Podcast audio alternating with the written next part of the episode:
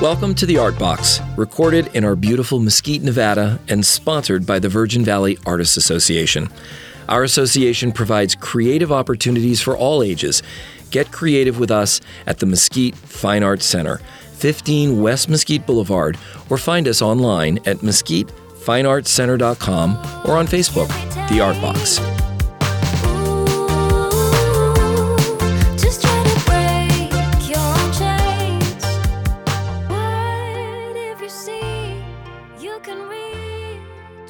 Steve, it's been a fantastic day today. We stopped at the Marjorie Barrick Museum of Art and looked at their emotional show. And here we are in Core Contemporary Core Contemporary. is the gallery. Core Arts Concord is the nonprofit. And we're here with Nancy. This is the first time we met you, but it's like I've known you all my life. Well, welcome. I think we should feel like we know people all of our lives. Let me put away the sharp objects. I was like, oh yeah, I was cutting things, cutting uh, stencils and stuff yesterday. your work is amazing. It has so much color and texture. I just loved going through your gallery. Thanks. It's fantastic. Yeah, and I like to, besides your gallery, the whole area here. It's, it's made for arts. Is that, explain a little about the whole shopping center here? Um, the intention, hopefully, is to get to it, it being another arts and culture center for Las Vegas, um, you know, district of sorts. We were on the way to having that happen, and then the property owner passed away, uh, you know, a couple years ago, and that uh, really put a lot of things on hold or screeched to a halt, and now the county owns the property, uh, this building there, and and the the four buildings part of New Orleans Square. So we're still waiting to see what's going to happen, uh, what their uh, you know plans are for the for the area. But it's uniquely suited for being an arts and, and culture district. Yeah, unique is the word. It is unique. Yeah. Yeah. Nancy, you want to tell us a little bit about how you got started with art and I should be looking at your notes. and you said you have synes- synesthesia. Synesthesia. Yes. a, a form of synesthesia yes um, that's where our senses um, do you know our individual senses do something a little bit more than what you know like sense of hearing or sense of taste or touch or smell or sight i have an acute sense of vibration. I'm a musician, and that's that's I'm, sure exactly where that's connected to. That everything vibrates to me, and so when I'm looking at something, experiencing something, hearing something, it's like you know, it's like the, the wings of the butterfly. I mean, the, you know, the vibrations and the movement of of wind, but it's also how do I use that sense of vibration visually um, to to express and help maybe inform the viewer what that feels like even though even if it, they don't get it it's okay. So you were telling us about synesthesia yeah. and how you feel the vibrations. Mhm, vibrations and and also you know if we are studying any sort of science we understand that everything is vibrating at you know various speeds. You know the higher the speed the harder the object. The softer the speed or the lower the speed you know it, it's you know like a liquid is a lower speed than a solid. And uh, and so I can't put my finger through my desk but I can put it into water which is vibrating the molecules are vibrating around me. And we're the same way with our bodies. Um, everything's vibrating. And so visually I use uh, color theory and and repetition and mark making to express that vibration. And uh, you know, so you'll see things that visually will kind of play with the eyes. Um, I, I- one of the best com- comments I ever had from a six-year-old art critic uh, who came to see my show at the Winchester Cultural Center was that made their eyes feel funny, and, and it's like yes, you get it, you know, because the the comp the competing by visual vibrations of the colors were helping you know express that vibration to that six year old viewer Well, let's take it back to when you were six. Did Ay, you? ay, ay. Uh, Were you always interested in Way art go, and music? Linda. nice segue. yes, I would say I've always been interested in art and creativity, um, music. My mother's a gifted singer and also gifted in creative expression, let's put it that way. She has a childlike sense um, as far as artistry and drawing and illustration, but she can copy almost anything beautifully, brilliantly, um, without a lot of uh, training, different mediums. Her interests in arts and crafts and things like that were definitely part of our early relationship. I mean, I learned how to cook and sew when I was six years old. You know, so it's like things that the revelation that you can create something with your hands or with your mind musically learning how to play piano or guitar or things like that. Visually as far as what i do now it took me a long time to get back to being full-time visual artist did study you know art in college but also was uh, classically trained in college my, my major was uh, vocal performance and then also english you know writing creative writing and literature and uh, but art was a very important part of my coursework um, that I, you know, always loved. And then made a lot of music uh, over my lifetime, and then came back to the visual side of things through photography, and s- spent quite a number of years uh, focused on fine art photography, abstract uh, photography, digital compositing, di- digital design via the photographic, uh, you know, path and realized that it's like you know I still love painting and I still love drawing and and, uh, and so got back to that 15 years ago and uh, and within the last 10 12 years definitely full steam ahead What kind of music were you involved in? that has been quite broad over the years my mother was a, a jazz and big band uh, Oh, wow. singer and Where at? in all over the place. So we were Air Force military, okay. so her interests definitely instilled, you know, uh, an interest in me, uh, but also the like like the ex- exhibition out there, the DNA connection of creativity and talent. You know, is is talent part of our DNA, and I believe it is. Um, and so, you know, I was um, a natural musician, natural singer. So I've done everything from opera, classical music to Dixieland jazz to um, show tunes to hard rock and roll to yodeling to blues. Uh, was a singer songwriter for many years, living out of a van uh, with my two Pekingese, touring the Northwest, and then even moved you know down here for a period of time and played music and did cruise gigs, playing music. So Really? yeah, Nancy, you've done everything. well, a lot of things. You mentioned the exhibit you currently have Mm-hmm. in your gallery. You want to tell us a little bit about that Yeah. and what the theme is? Yeah, so it's called Keeping Up with the Joneses. And the Joneses are a father and two sons, and I had been bugging uh, Sean C. Jones, the father, for years. Um, you know, from the moment I opened the gallery to submit an exhibition proposal uh, because I've always been a fan of his work and I, um, uh, he's got a very unique illustrative aesthetic, um, you know, contemporary, but just solid. I mean, it's just endlessly fascinating. And he, you know, he does drawings a day, pen and ink on paper. And the last time he'd shown his work was just in a tiny space, Nevada Humanities, um, you know, great, great venue as well. If you guys don't know Bobby Ann Howell, you should think about I know her. Yeah, Yes. yeah. Uh-huh. And uh, if she hasn't been interviewed, she, you know, definitely thinking in terms of a bigger exhibition, more fleshed out, um, something that his work can actually be seen over a period of time. Uh, most of my exhibitions I do for a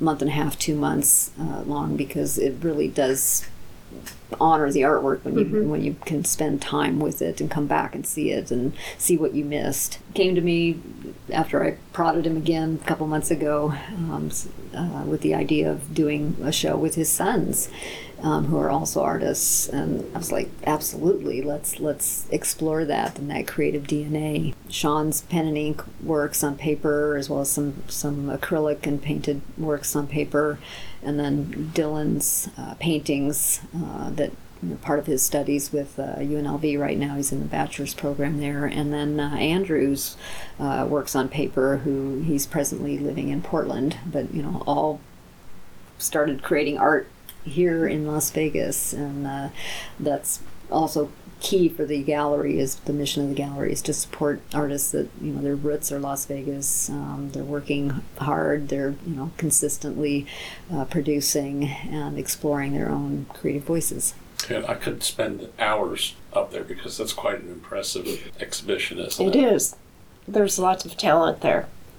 And including Nancy's work, you do all sizes. Uh, we're looking at a piece that, Steve, what would you say the measurements of that are? Well, I can tell you. Nancy will tell us. this one is uh, 10 feet long by 5 feet 10 tall. by 5. Amazing. And then I was looking at a little 5 inch by 6 inch. five inch by six inch. Yeah. The colors and and uh, lines and the texture are just striking. And you work in many mediums. Mm-hmm.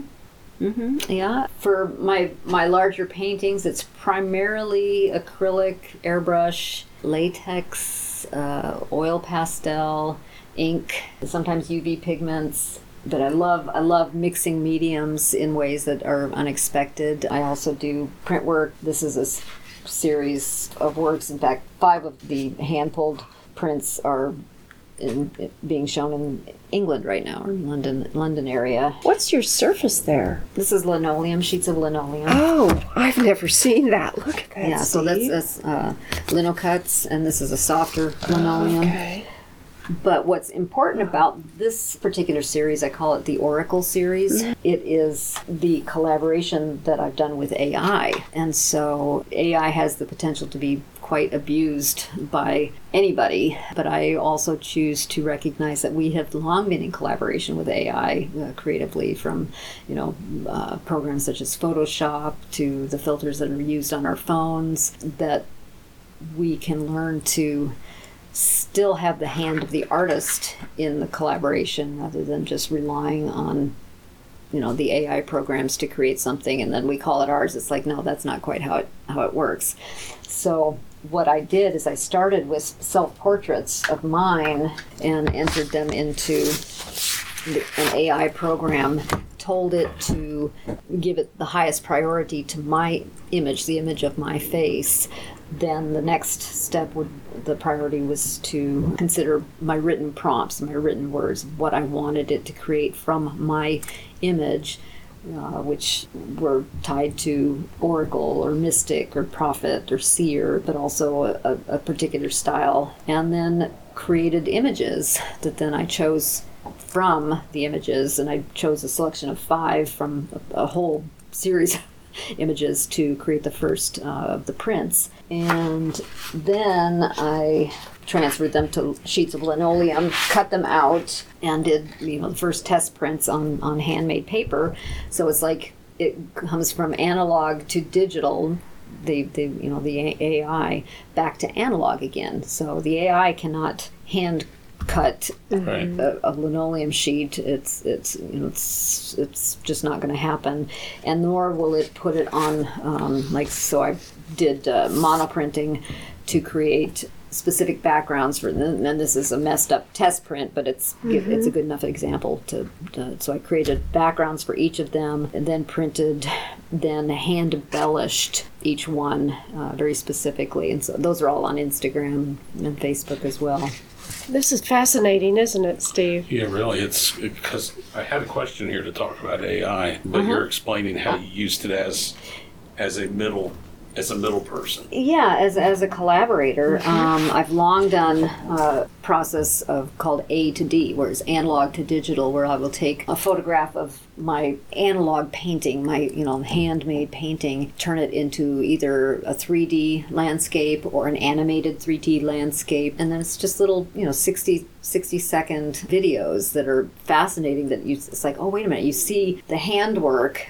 but you're seeing something in a new way. And so i call that a to d. And these these i was able to do a to d to a. So back to analog whereas you know that's been particularly fun for me. It kind of i have a, a quirky sense of humor about i'm always going to bring it back to the hand of the artist. What do you do when you feel stuck? I don't feel stuck. I, I guess I allow myself that feeling of it's like, okay, well, I'm not doing what I think I want to do or, or feel like I'm getting progress, so I will do something else. And, and I've learned to just detach from that feeling so I so I don't feel stuck. It's like, okay, well, it's time for me to take a break or it's time for me to play with a different medium or it's time for me to take a hike or a walk or play some music. Um, I actually teach uh, or have a presentation that I call "How Do I Migu?" Yeah, so I have a presentation that I call "How Do I Migu?" So it's it's motivation, inspiration, and getting unstuck. And I presented this up at uh, Reno um, International Art Show last September as a way to help people get motivated when they don't feel motivated, and and that you know we all have these moments in time where you know we just uh, I thought I had it on here, but I guess I know it's on. I, I think the difference is there's some people get stuck and they stay stuck, Yeah. and maybe they use that as an excuse to that not do what they were doing or, or can- bail out of it Yeah, completely. that can happen. I actually have part of the workshop on my YouTube channel. But Steve, look at all the stuff she works on at the same time. I mean, Yeah, you look, how- how you do- look yeah. around this studio. I just want to live here. It's amazing, all the fun stuff, and I can tell you're working on several different projects at a time. Yeah, so So- so, I'll read you okay. the uh, description for how do we migu, and and I and I jokingly call, say no, it's not a yoga position. Um, coming from the philosophy that all people are artists in one form or another, artist, gallerist, and curator Nancy Good invites us to develop a healthy migu. Motivation, inspiration, and getting unstuck practice in our creative pursuits, our relationships, and our day to day lives. From the simplicity of play to fearless and egoless collaboration, Nancy uh, g- gets us to laugh at our tendencies to applaud the dubious lone wolf badge of honor and other isolating patterns that hamper both our artistic growth and joy. Believing we are better together and hashtag it takes a village, Good's warmth and honest appreciation for the quirks of our species helps create a starting point for artistic with a little r in parens evolution or revolution of the most personal kind. So you know it's it's it's like yes we are all in need of those kind of you know motivations and inspirations regardless of whether we're artists or not. You know it's it's like relationships friendships you know jobs the the mundane actions that you know we get lost in and, and bored by and then feel like we're in a rut. It's like well we have the tools to get out of those ruts. Let's do them practice them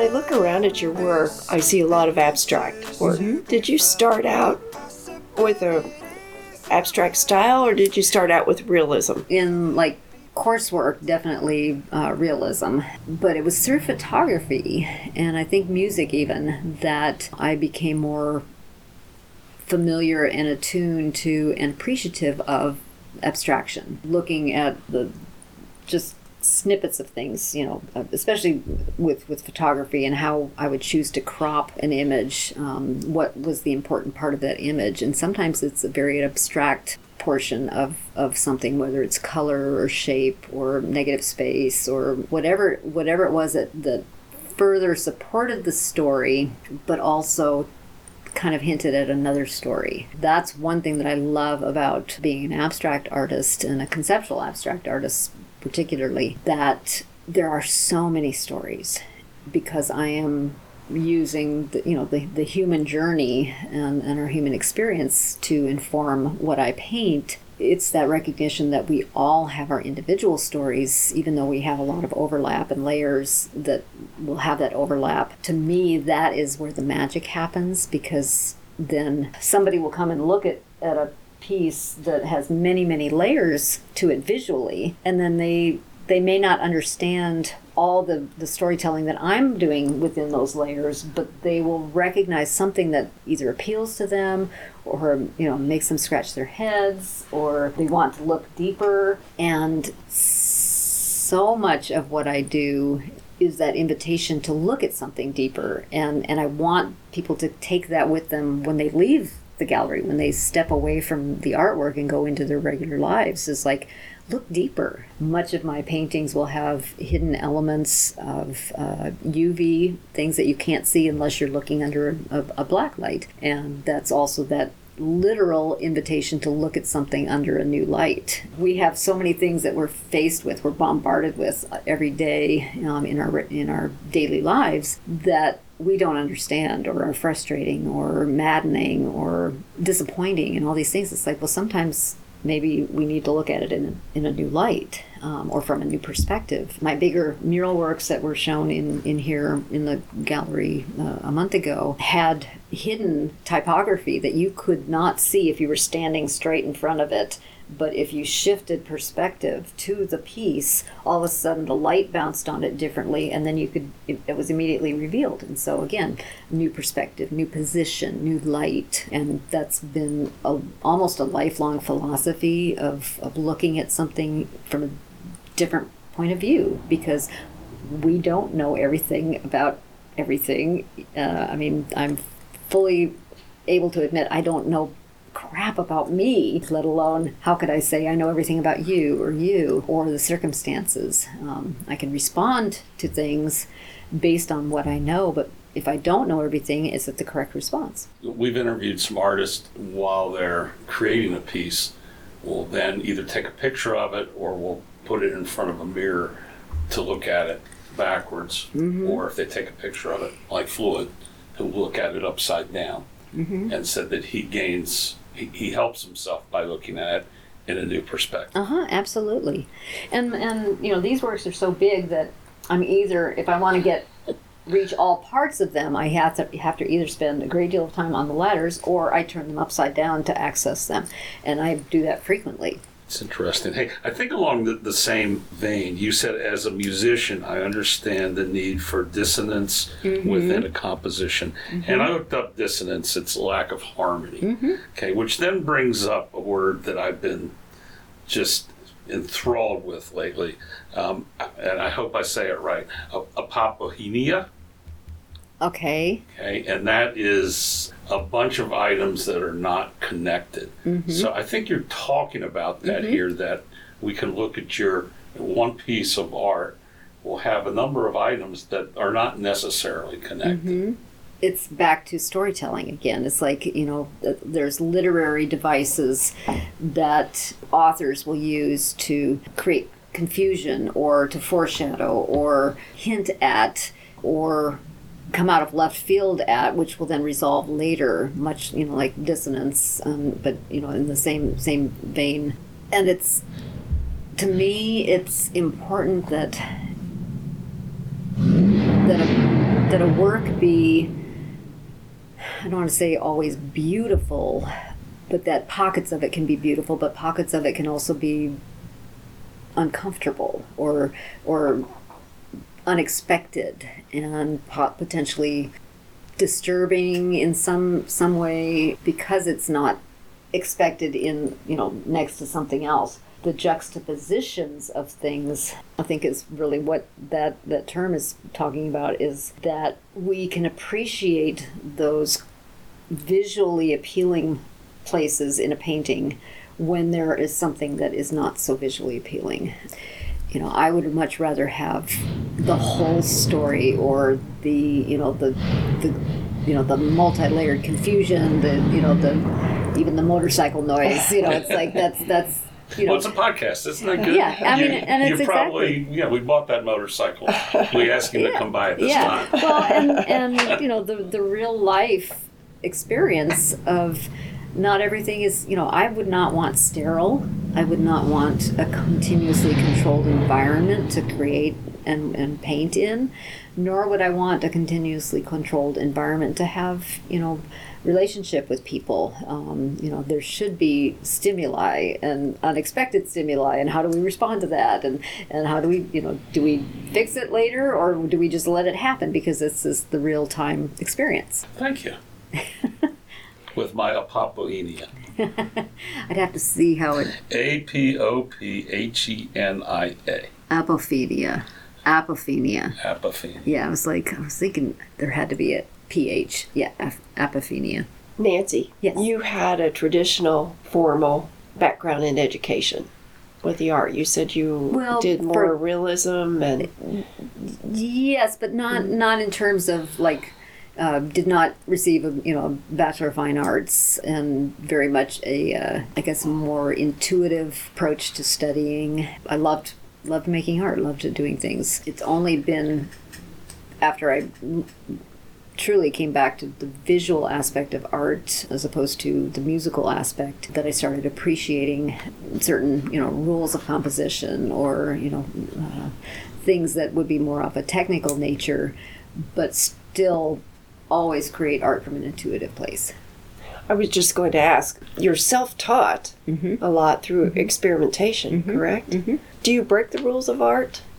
probably every single moment. I don't really think of rules in terms of, you know, following or breaking. I definitely respect foundational support and structures that help us be stronger artists. If we're not understanding the rules and the whys of the rules, then it may be difficult to fully develop as an artist and find our own particular voices because I believe every artist has their very unique voice. If we're all following the same rules all the time, then that's going to get very sterile again and, Sure. and dry and uh, redundant and just not really a lot of flavor. I love that art has structure of a sort that allows for you know the individual experience of an artist to tell their story.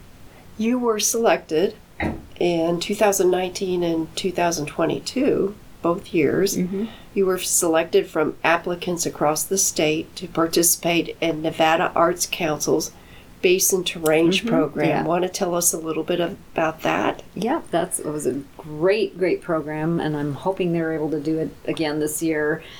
The Nevada Arts Council recognized that the more metropolitan areas have a little bit more of support for the arts and artists in their communities than these rural areas. And what would happen if we created partnerships, relationships between the more you know populated areas and the more rural areas. So I was able to partner with the St. Mary's Arts Center, even though it's still close to Reno. It's still a teeny tiny community. And we created a traveling exhibit, specifically Exquisite Corpse, which is one of my favorite workshops to teach. And What is that? I will, I will go into that. I will go into that. So back to the BRX Mm-hmm. first. Uh, Erica Perry, who is the executive director for St. Mary's, you know, we knew we wanted to create something that could travel, that artists could collaborate with each other. They were, you know, it's like, well, how can we do this? And I suggested Exquisite Corpse because it is the easiest way for an artist to collaborate with another artist. The premise is, you know, say say you've got a piece of paper it's folded in half. In fact, I'm going to grab the piece that's hanging up back here. From the last workshop I taught. The first artist would draw, paint, create something on the top half of a piece of paper, or it could be in thirds, and then a very faint line drawn to delineate delineate where the next artist would begin, the connector points, and then that is actually cut, covered up so the other artist never sees what's on top, and then the other artist just creates what they want. And the synchronicity and the fun of what happens is just it's it's magical, it's humorous, it's uh, surprising, it's entertaining, and it's one of the art forms that you know in art, in art workshops that I that I teach that I tell people it's like you can't fail. There's no there's no failure that can happen because doesn't matter your skill level, even if you're just doing doodles or you know just abstract swaths and shapes of stuff. I've got tremendous number of examples of it that somebody just did an abstracted brush stroke of, of things.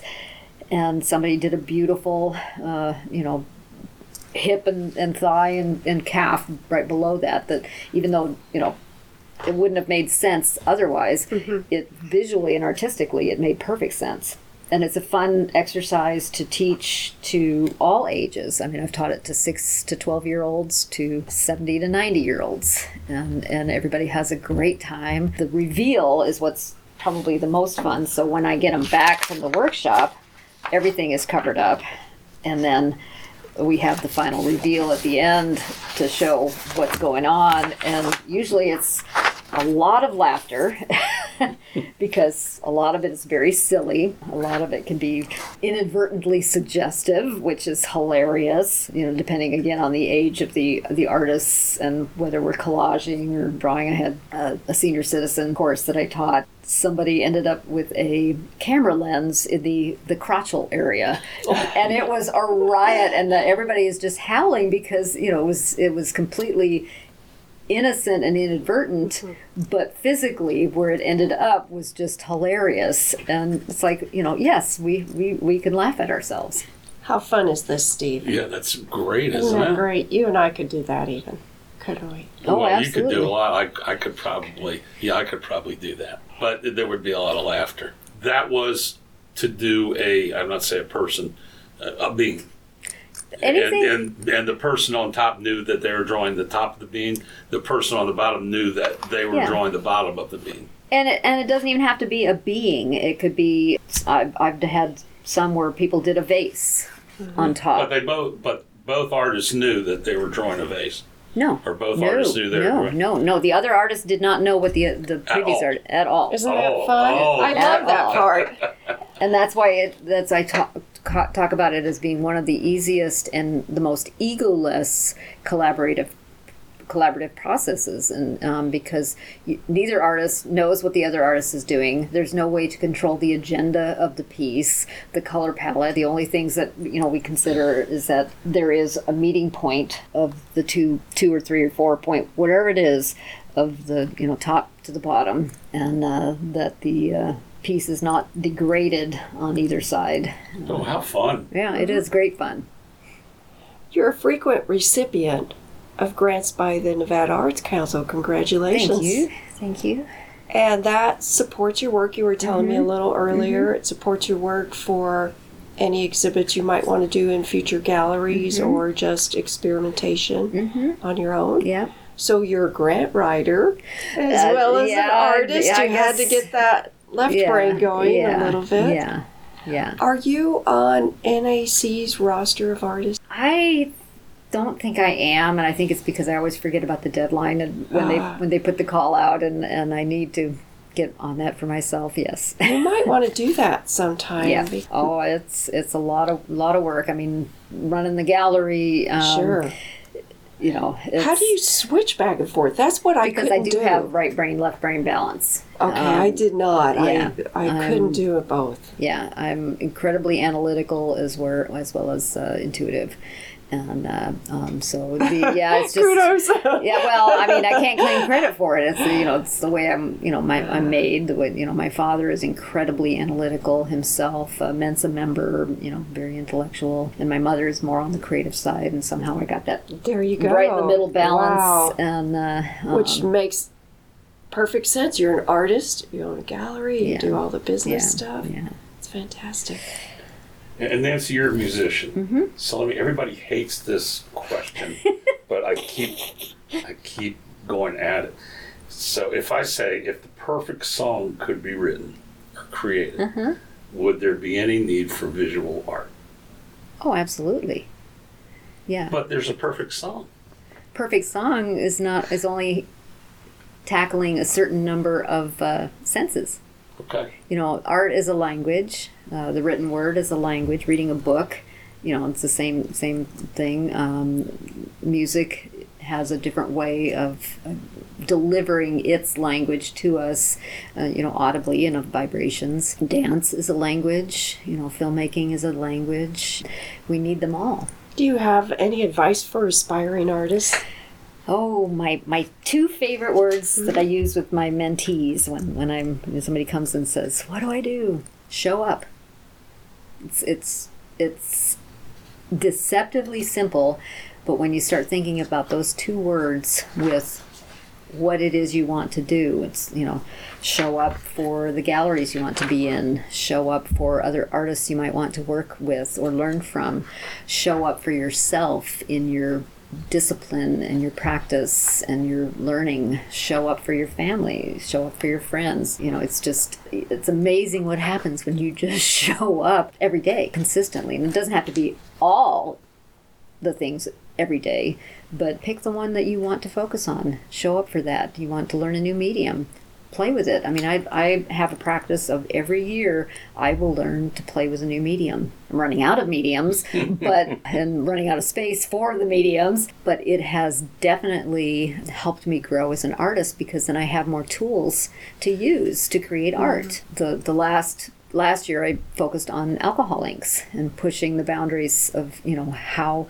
I could play with them and learn from them and use them. And but also what happens if I do this? Even though that's not what they're telling me to do but what happens? Finding that those kind of experimentations and learning um, really serve me well in my visual language because then I can combine things in ways that are pleasing to me but playful and fun and never static. Uh, I mean that's you know people ask me about my dots you know because it's like endless number of dots or endless number of little hairs and it's like doesn't that take forever? Don't you get bored? It's like no it's nothing about it is boring.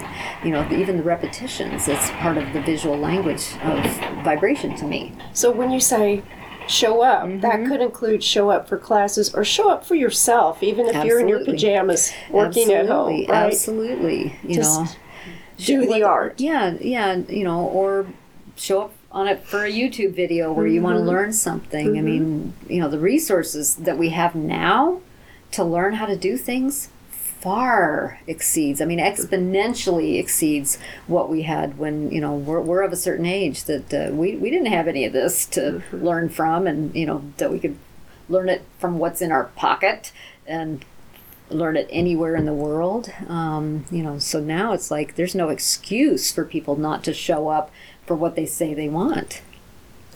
And do you have advice for aspiring artists about handling rejection? Oh gosh, yes, yes, because I am rejected 80% of the time. No. Oh, absolutely. Absolutely. That's that's par for the course. And it's not the rejection is not always tied to the quality of the work. In fact, most of the time it's not about that unless you're absolutely not paying attention and sending in crap.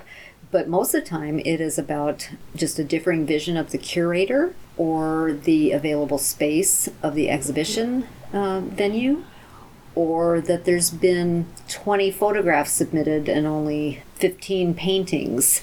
So there might be a rejection because they need more paintings, or rejection based on there's too many pieces in a certain color palette, or thematically, you know, subject matter, and the curator wants a balance of things. And there's no way for the artist who's submitting work to know all of the other pieces that are being submitted. One of the things that I've, I've learned as a, an exhibiting artist and one who submits to exhibitions and, and other opportunities is that rejection can be encouraging or it can be something that is just, for lack of a better word, you know, very insensitive. So when I started, I have a have a annual juried show that I've d- done for five years. So this coming up uh, the one that late summer will be the sixth annual Use Other Door, and it invites artists from around the country. It's the only show that I invite artists from around the country to submit works to. And even if I have to reject an artist, I applaud their courage in submitting, knowing that there is a chance to be rejected and that, you know, there could be any number of reasons. And please don't let that deter you from submitting in the future. Keep up with the, the, the work, keep growing as an artist, keep taking chances. I mean, life's full of rejection, we know. You say you're missing an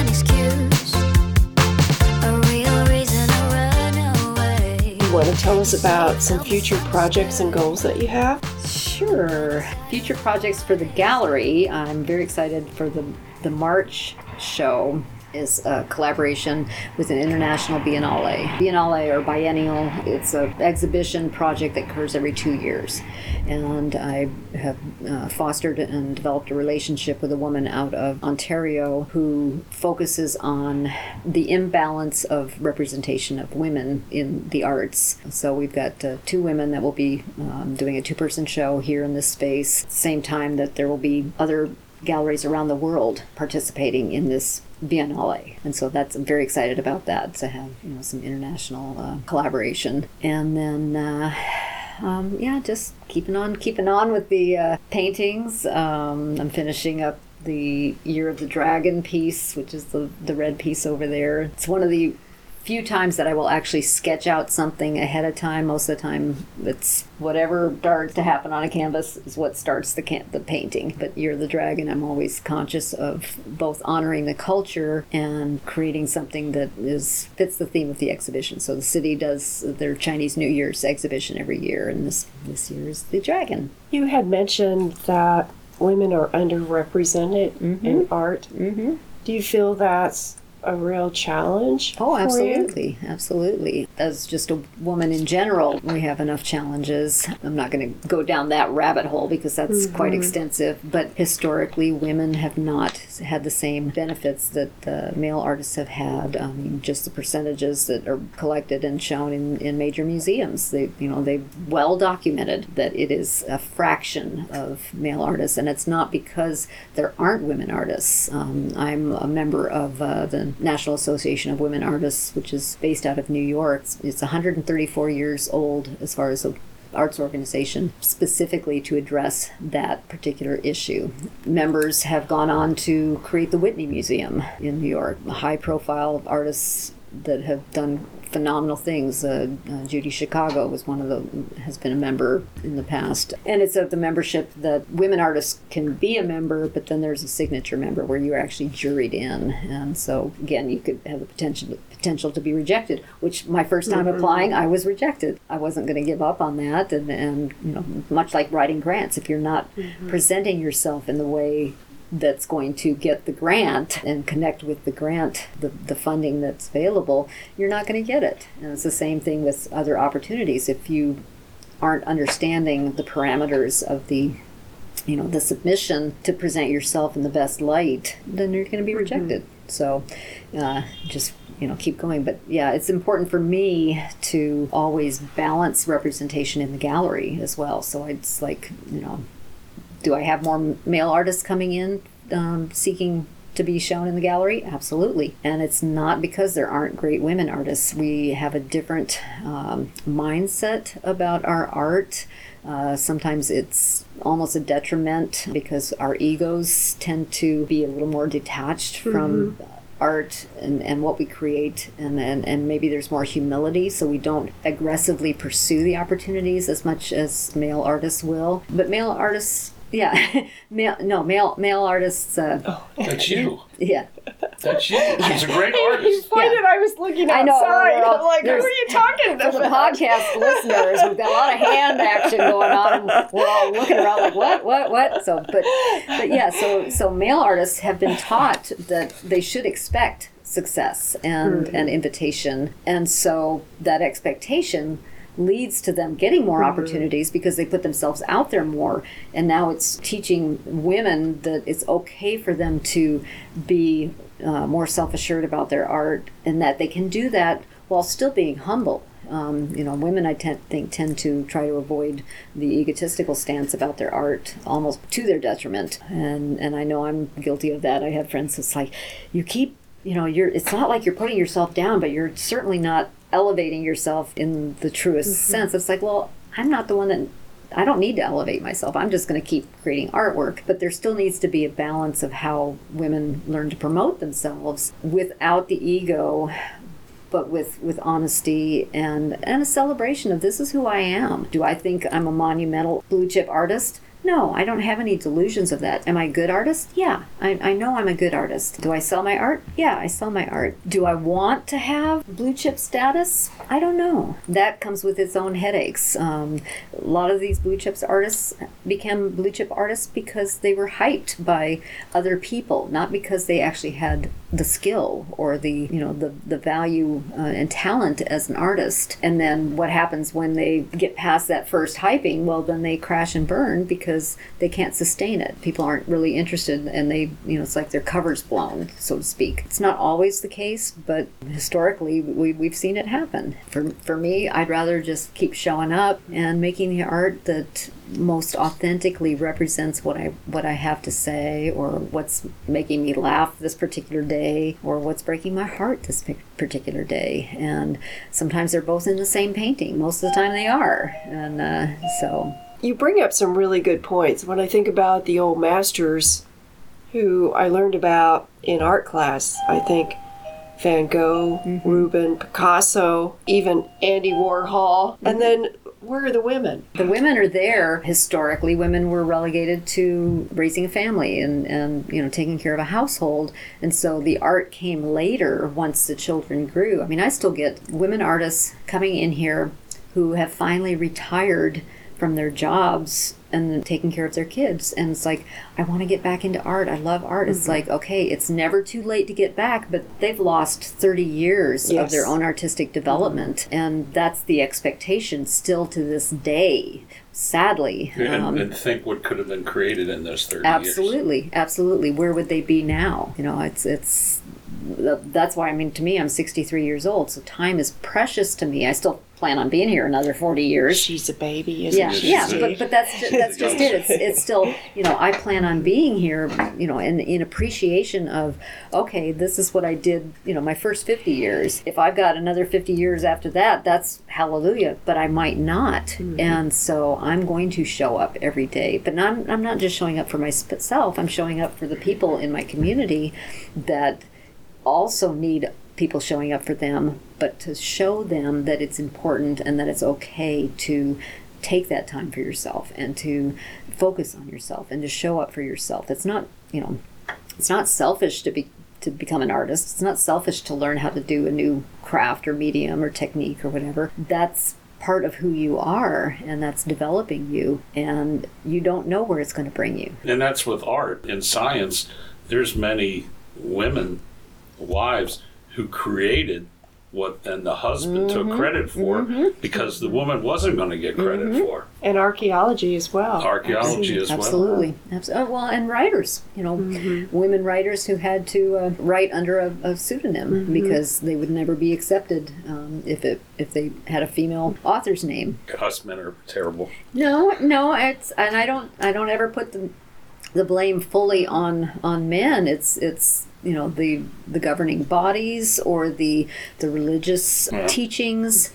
Uh, interpretations we're, we're a flawed species so as much as we like to say we we follow you know this or that teaching which on its surface looks really really good well where did that teaching what was it originally translated from? And and so you know again diving deeper into what is real looking at it from a new perspective you know what we've been taught is not always the whole story. And so i'm, I'm glad to say that men are starting to catch up in terms of what we've been aware of uh, related to women artists and going oh yeah that is what's been going on and that's not right. So you know there's a lot of advocacy that's happening. In 2020, you founded Core Arts Concord, Mm-hmm.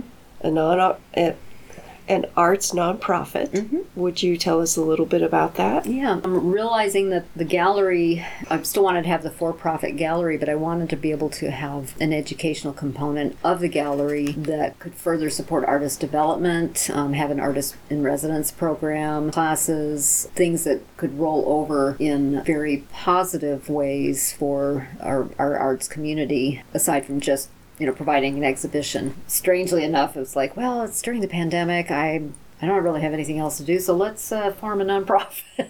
it's, still operating on a shoestring budget, but I've had three really great artists in residence in the in the space. First one was upstairs in my old gallery space, and they've done phenomenal things. I mean, I'm just I love watching the experimentation that happens. The just when someone is given the space to create, especially something outside of their own home, it's not on their kitchen table or a spare room, that they have room to kind of stretch out and stretch their wings creatively. Magic happens. The first artist has done really amazing things and has it's instilled a courage for him to try new things the second artist did studies around resistance um, including you know electrical sound waves you know the science of resistance but also emotionally mentally what do we resist in our own lives and then created a phenomenal body of work that then showed in the gallery. The current artist in residence is creating a new medium,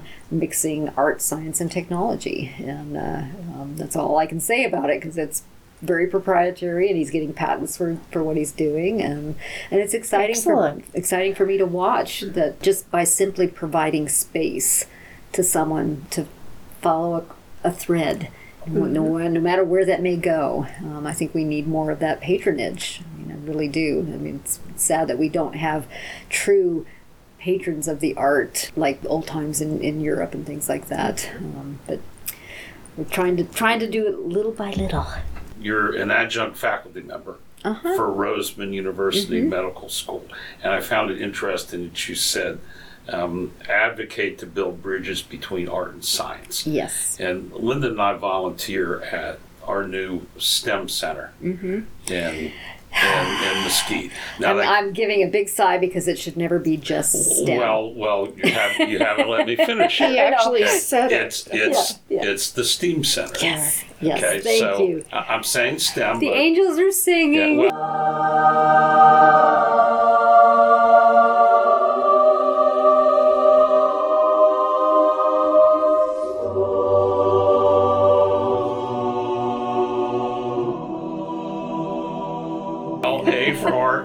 for agriculture Yeah. because we have agriculture. Nice, nice. And one of the things I wanted to do up there was so can you talk about why art is a key component of STEM? So my real question is can you have STEM without can you have STEM without A? No, you can't. I mean, even thinking of the the tools that we use to s- to study, to research, the machinery that doctors use, those still had designers. Those still had, you know, people who understood, um, you know, draftsmanship, architecture, you know, design. Design is an art. You cannot have the things that that you know medical practitioners use without an artist actually drawing it out and then okay this is what it's looked like in two dimensions on a piece of paper now we've got to create that and manufacture that so there is no science without art but people have i think misconstrued the breadth and, and the, the width of what art is. It's not just what's on the wall. It's it's how we create things in our mind, our thought process. Um, you know how we discover things. Um, there is an art to analysis.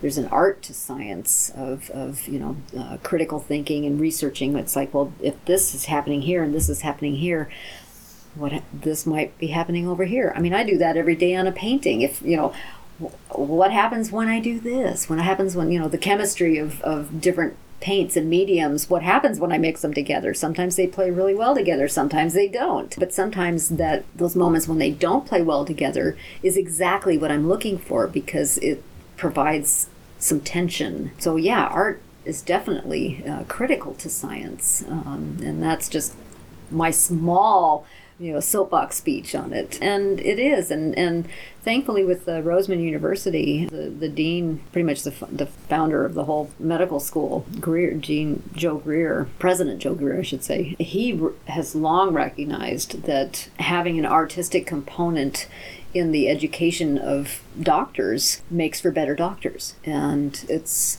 I, I want to say it's not science but it, but it is but it's it's about developing the whole person. And if we're only developing left brain, uh, we're never going to see the whole picture of things. Um, you know, I mean, our bodies are a work of art. The interior, the, the things that we see under a slide are, I mean, they're breathtakingly beautiful at their smallest components. And so if we start looking at the science of medicine or the science of, of other things as a work of art, we connect deeper. We connect on, on levels that we just can't intellect, you know, wholly intellectually. If you could go back in time in the art world, where would you go and why?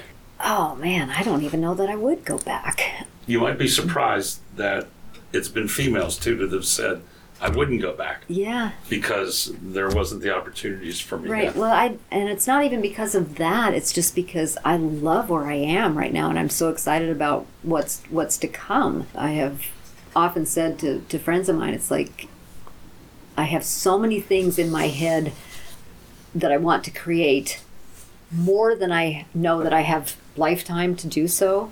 And that excites me to no end because it's like I will never stop until I take my last breath. And some of my friends are just horrified at that. It's like, but but you won't finish this, or you won't finish that. I won't care. You know, I mean, I, I won't. true. I, I mean, know. I won't know, and and then somebody else will think of it. No, I mean, I love where I am now, yeah, I just Blank piece of canvas. Mm-hmm. The Zamboni has just cleaned the canvas off. All right. And well, I you're love the- hockey, so I'm like, okay, I want to see a Zamboni up on its side. So there, the Zamboni's done. You got a blank piece of canvas, and you're about ready to touch, touch brush, or paint, or charcoal to canvas. Mm-hmm. Where do you start?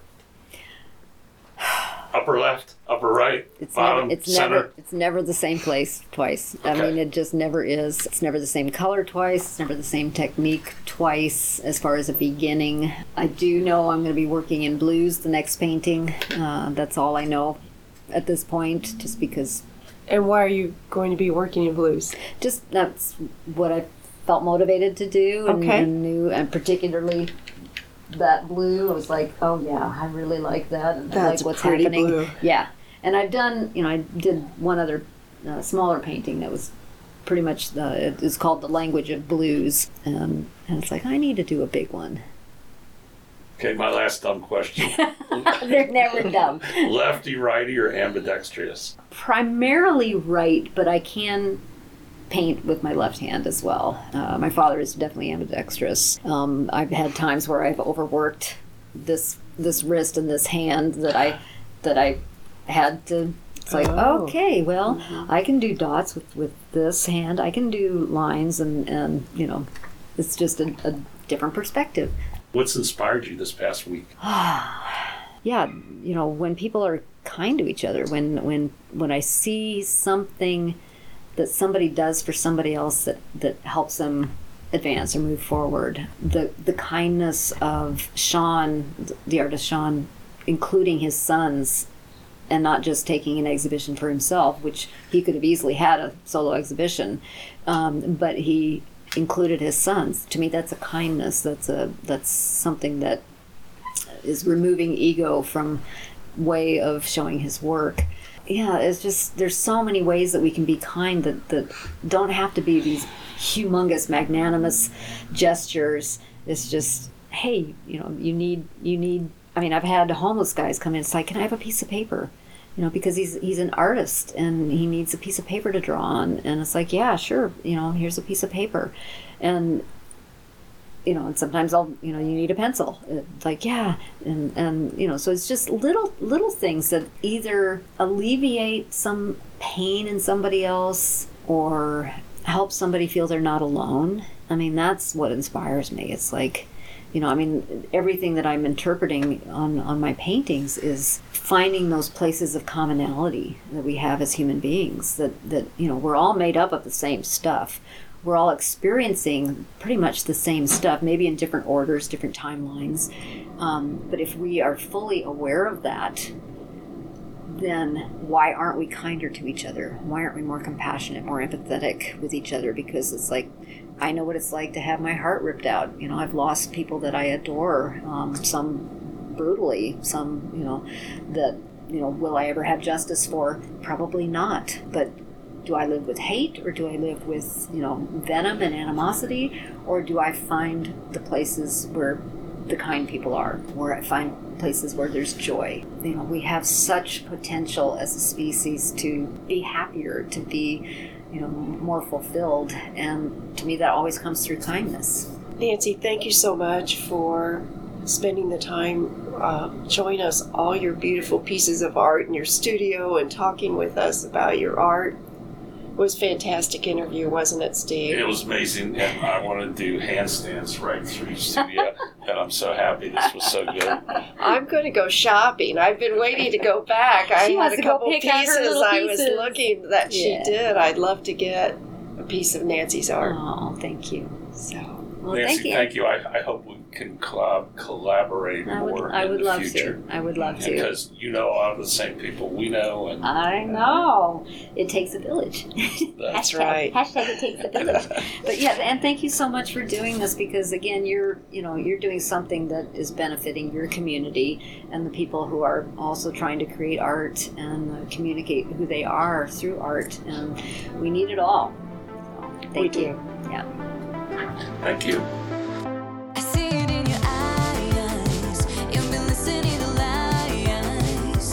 Broadcasting from the Mesquite Works Steam Center in the scenic Mojave Desert, the Artbox sponsors thank you for listening. You can find us on Spotify and Amazon Music. Please subscribe so you don't miss an episode. We welcome all comments. You can email us at artboxvv at gmail.com. The views and opinions expressed on this podcast are those of its hosts and guests and do not necessarily reflect those of the Virgin Valley Artists Association.